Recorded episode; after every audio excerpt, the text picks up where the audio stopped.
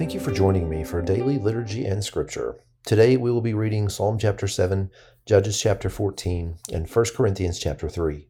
Before we begin, let's say together the Apostles' Creed. I believe in God, the Father Almighty, creator of heaven and earth. I believe in Jesus Christ, his only Son, our Lord. He was conceived by the Holy Spirit and born of the Virgin Mary. He suffered under Pontius Pilate, was crucified, died, and was buried. He descended to the dead. On the third day he rose again. He ascended into heaven and is seated at the right hand of the Father. He will come again to judge the living and the dead. I believe in the Holy Spirit, the Holy Catholic Church, the communion of saints, the forgiveness of sins, the resurrection of the body, and the life everlasting. Amen. Psalm chapter 7 Lord my God, I take refuge in you. Save and deliver me from all who pursue me, or they will tear me apart like a lion and rip me to pieces with no one to rescue me. Lord my God, if I have done this, and there is guilt on my hands, if I have repaid my ally with evil, or without cause have robbed my foe, then let my enemy pursue and overtake me. Let him trample my life to the ground and make me sleep in the dust. Arise, Lord, in your anger.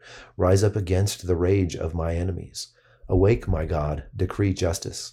Let the assembled peoples gather around you, while you sit enthroned over them on high.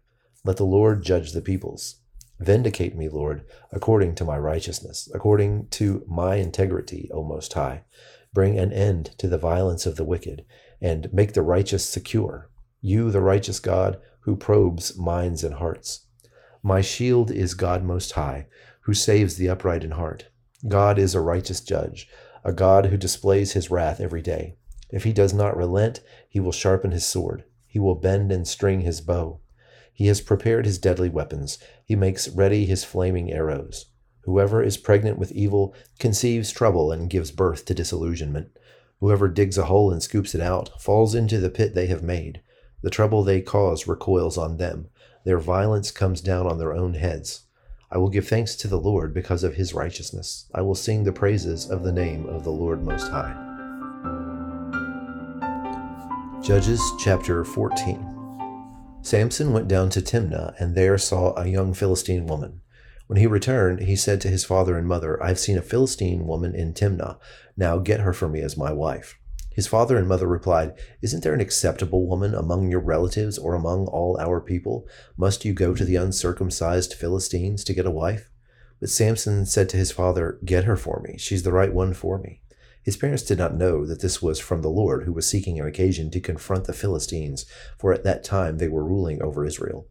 Samson went down to Timnah together with his father and mother. As they approached the vineyards of Timnah, suddenly a young lion came roaring toward him. The Spirit of the Lord came powerfully upon him, so that he tore the lion apart with his bare hands, as he might have torn a young goat. But he had told neither his father nor his mother what he had done. Then he went down and talked with the woman, and he liked her. Some time later, when he went back to marry her, he turned aside to look at the lion's carcass, and in it he saw a swarm of bees and some honey. He scooped out the honey with his hands and ate as he went along. When he rejoined his parents, he gave them some, and they too ate it. But he did not tell them that he had taken the honey from the lion's carcass.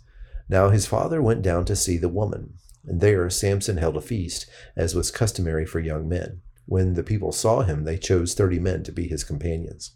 Let me tell you a riddle, Samson said to them. If you can give me the answer within the seven days of the feast, I will give you thirty linen garments and thirty sets of clothes. If you can't tell me the answer, you must give me thirty linen garments and thirty sets of clothes. Tell us your riddle, they said. Let's hear it. He replied, Out of the eater something to eat, out of the strong something sweet. For three days they could not give the answer. On the fourth day, they said to Samson's wife, Coax your husband into explaining the riddle for us, or we will burn you and your father's household to death. Did you invite us here to steal our property?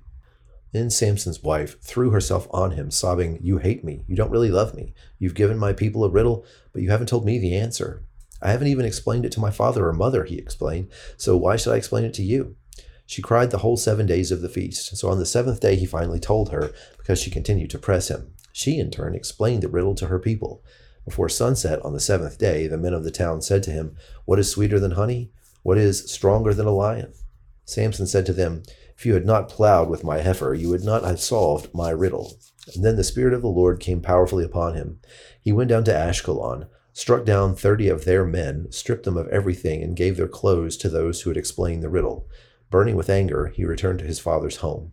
And Samson's wife was given to one of his companions who had attended him at the feast.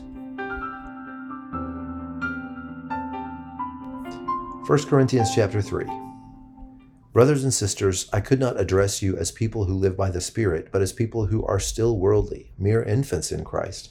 I gave you milk, not solid food, for you were not ready for it. Indeed, you are still not ready. You are still worldly. For since there is jealousy and quarreling among you, are you not worldly? Are you not acting like mere humans? For when one says, I follow Paul, and another, I follow Apollos, are you not mere human beings? What, after all, is Apollos, and what is Paul? Only servants through whom you came to believe, as the Lord has assigned to each of you his task. I planted the seed, Apollos watered it, but God has been making it grow. So neither the one who plants nor the one who waters is anything, but only God who makes things grow.